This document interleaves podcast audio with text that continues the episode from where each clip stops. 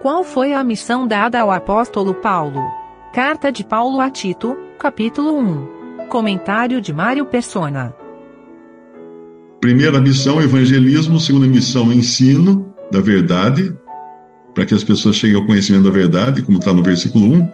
E terceira missão, uh, trabalhar a expectativa que o cristão tem. Qual a expectativa do cristão?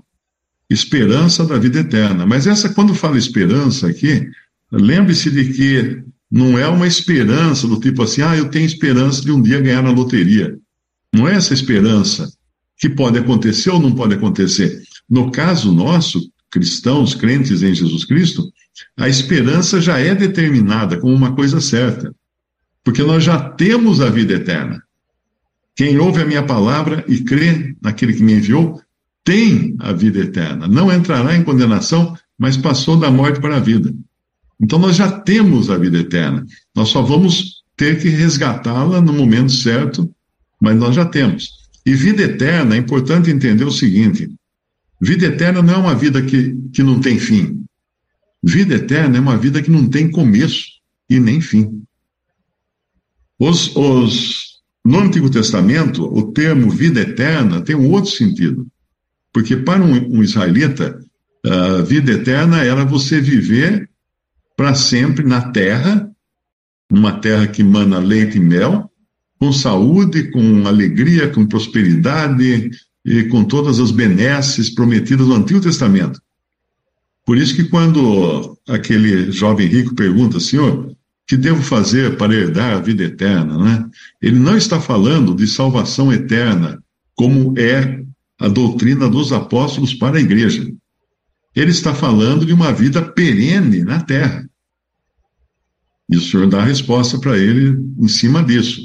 É, não, devemos lembrar sempre: vida eterna no Antigo Testamento tinha outro significado.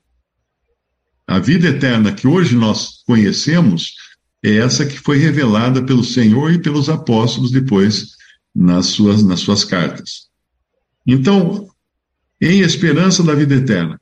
E o que a gente pode dizer dessa vida eterna? Que ela é ser, certeira, que ela é segura e certeira.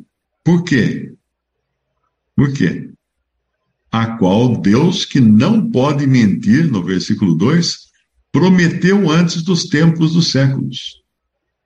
Então Deus prometeu antes de, da existência de todas as coisas essa vida eterna porque ela realmente não tem um começo nem fim. E Deus prometeu. Se Deus prometeu, é o Deus que não pode mentir. É o Deus que não pode mentir. Uma coisa importante, que muitas vezes nós escorregamos nisso, né? É entender que a palavra de Deus não pode cair, não pode mentir. Nós temos que ter uma absoluta confiança na palavra de Deus crer na palavra de Deus com absoluta confiança. Se ele fala uh, dos eleitos de Deus, é porque existe uma eleição. Aliás, os que não creem na eleição, o que, o que seria o que seria essa eleição? Bom, essa eleição seria o seguinte: uh, Deus escolheu alguns em Cristo antes da fundação do mundo, com o intento de torná-los santos e, e sem uh, e sem culpa alguma, né? Como fala lá em Efésios 1, versículo 4, ele fala: como também nos elegeu nele antes da fundação do mundo, para que fôssemos santos e irrepreensíveis diante dele em amor. Então, esse foi o propósito de Deus. Então, existe eleição? Existe. Eleição é um fato, é uma doutrina bíblica. Agora, aí vem aqueles que são uh, arminianos, né, que chama, a definição é arminianos, que não creem nisso. Eles acham que a salvação, Deus não escolheu os que vão ser salvos. Mas a própria pessoa é que tem que tomar uma decisão e crer em Jesus para ser salvo. Sim, é claro que ela tem que tomar uma decisão e crer em Jesus para ser salvo, mas quando nós conhecemos a doutrina da eleição, nós sabemos que o fato dela encontrar a salvação e receber o selo do Espírito Santo é porque ela já tinha sido escolhida antes, ela tinha sido eleita. Eu sempre falo daquela, daquele exemplo da pessoa que chega numa porta, está escrito assim em cima: será salvo todo aquele que crer e entrar por essa porta. Aí ele para, olha, fica meio desconfiado. Não, eu vou, eu vou crer. Aí ele dá o passo de fé.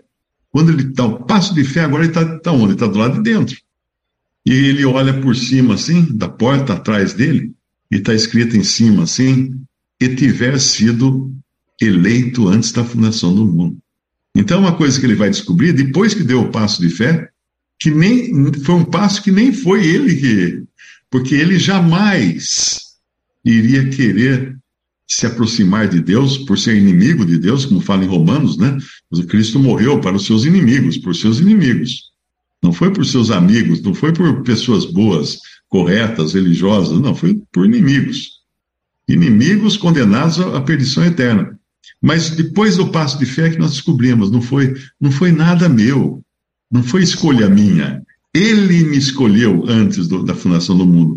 E lá em João, ele deixa muito claro também: todo aquele que o Pai me der, virá a mim. então, um dia, na eternidade passada, né? Vamos falar eternidade passada não existe, mas vamos dizer, antes da fundação do mundo, o Pai deu, entregou Mário que ainda ia existir, ainda seria criado, entregou Mário para Cristo, para eu, eu ser salvo. E entregou cada um dos que creem aqui, que estão escutando, entregou cada um. Todo aquele que o Pai me dá, né? É, vamos acha o versículo. João 6, versículo 37. Ele diz assim: Todo o que o Pai me dá virá a mim. E o que vem a mim, de maneira nenhuma lançarei fora. Poxa, mais simples que isso, né? mais perfeito do que isso.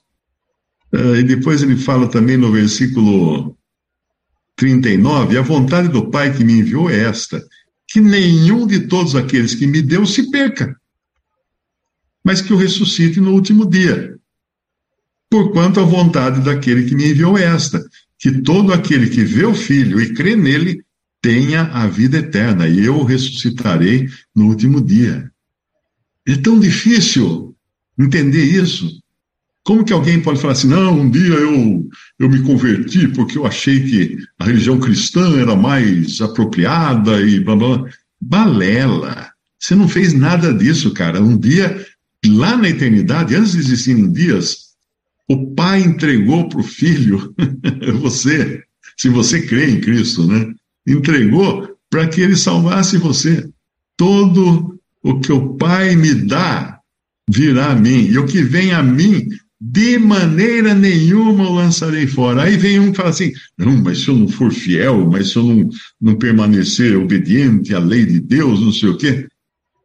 De maneira nenhuma. O que quer dizer de maneira nenhuma? de jeito nenhum o lançarei fora.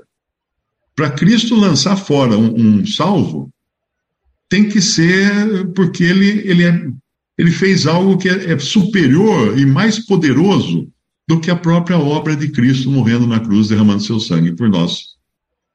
Porque eu desci do céu não para fazer a minha vontade, mas a vontade daquele que me enviou, e a vontade do Pai que me enviou é essa: que nenhum nenhum de todos aqueles que me deu se perca, para que eu ressuscite no último dia. Você é um desses nenhum aqui?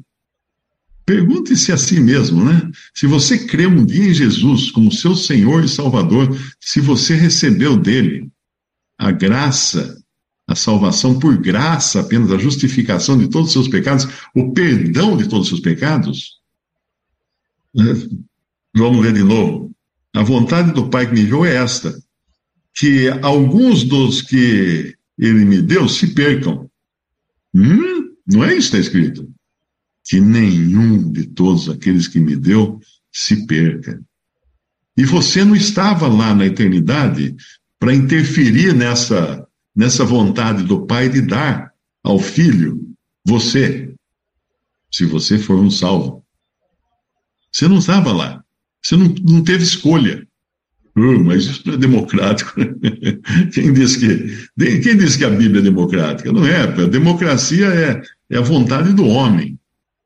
É a vontade do homem. É, é, É o homem fazendo a sua própria vontade, escolhendo, escolhendo o que ele quer. Isso é democracia.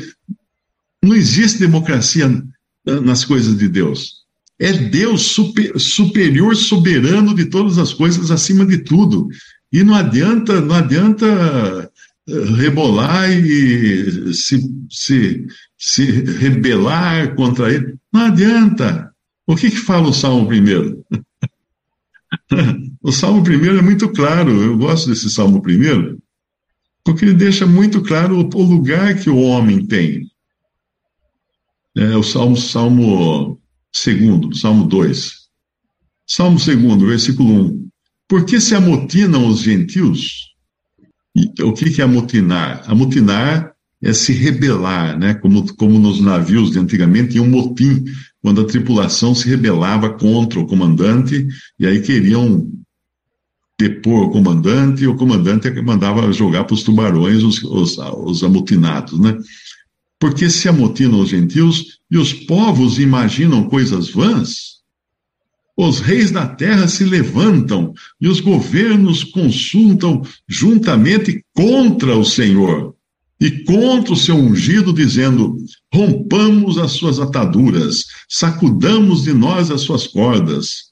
Aquele que habita nos céus se rirá, o Senhor zombará deles. Então lhes falará na sua ira, e no seu furor os turbará. Eu, porém, ungi o meu rei sobre o meu santo monte de Sião. Proclamarei o decreto. O Senhor me disse: Tu és meu filho, eu hoje te gerei. Pede-me, eu te darei os gentios por herança e os fins da terra por tua possessão. Tu os esmigalharás com uma vara de ferro, tu os despedaçarás como um vaso de oleiro.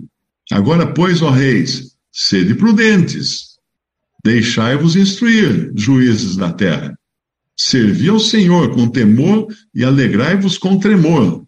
Beijai o, beijai o filho, para que se não ire e pereçais no caminho. Quando em breve se acender a sua ira, bem-aventurados todos aqueles que nele confiam. Puxa, que, que mais claro que isso? Isso aqui vai se cumprir depois, né, quando Cristo vier tomar o seu reino e eliminar todos os seus inimigos, todos aqueles, aqueles que se opuseram a ele. Mas o Senhor se ri dos homens que tentam contestá-lo, tentam atacar ele, a sua palavra, o Senhor ri deles. É como, é como, é como se o Senhor olhasse para um formigueiro e dá risada das formiguinhas lá querendo fazer coisa, querendo botar as asinhas de fora. É isso. Ele olha para a terra e fala assim: Pobre homens, né? pobres homens. Mas agora, na sua graça, Deus elegeu. E Deus entrega para o filho, na eternidade, entregou para o filho aqueles que ele iria salvar. Então, qualquer, qualquer pessoa que achar que a decisão da sua salvação foi sua, é uma pessoa tola. É uma pessoa tola. Porque não crê no que está escrito na palavra de Deus. E se alguém achar que pode perder a salvação que ela nunca adquiriu por esforço próprio, mas foi uma graça, foi um presente de Deus, um favor imerecido, é tola também. Porque o Senhor deixa muito claro que é impossível perder algo que nós não conquistamos. Né? A vontade do Pai que me enviou é esta, que nenhum de todos aqueles que me deu se perca, mas que eu ressuscite no último dia. Eu gosto de frisar muito isso aqui, porque é, eu, eu acho assim uma insanidade. O que tem de pessoas que se dizem cristãs e estão loucas para perder a salvação. E escreve assim, não, mas eu, eu posso perder minha salvação se eu, se eu fumar um cigarro, ou eu posso perder minha salvação se eu pecar, ou se eu posso perder minha salvação se eu fizer tal coisa. Amigo, se você fizer qualquer coisa, se você foi salvo um dia e creu em Jesus, foi salvo, e fizer qualquer coisa que desagrada a Deus, você já ouviu falar de disciplina? O pai disciplina o filho. O pai não disciplina quem não é filho, ele disciplina os filhos. Então ele vai disciplinar você, porque ele disciplina os filhos. Mas a salvação é irrevogável. Os dons e a vocação de Deus são sem arrependimento, a Bíblia fala.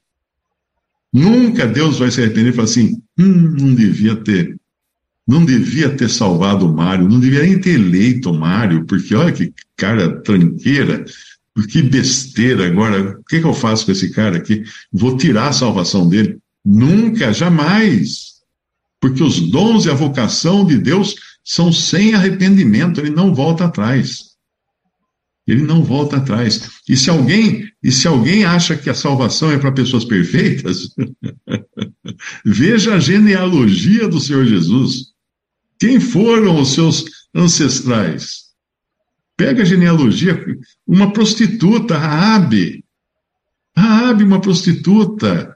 Uma outra lá que, que dorme com seu sogro.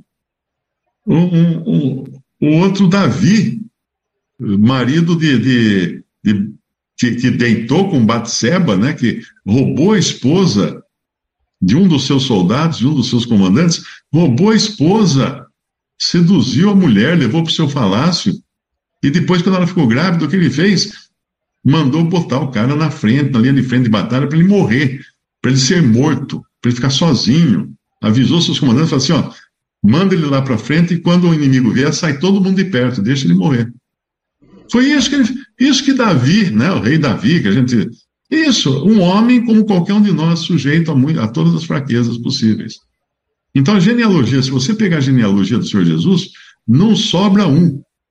Não salva um, mas todos foram salvos, porque foram salvos por graça. Por graça só. Não, não foram salvos por suas obras, porque suas obras eram lixo.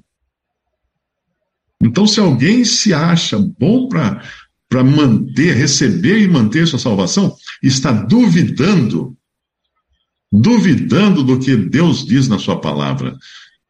A vontade do Pai que me enviou é esta: que nenhum de todos aqueles que me deu se perca, mas que eu ressuscite no último dia. Você é o nenhum?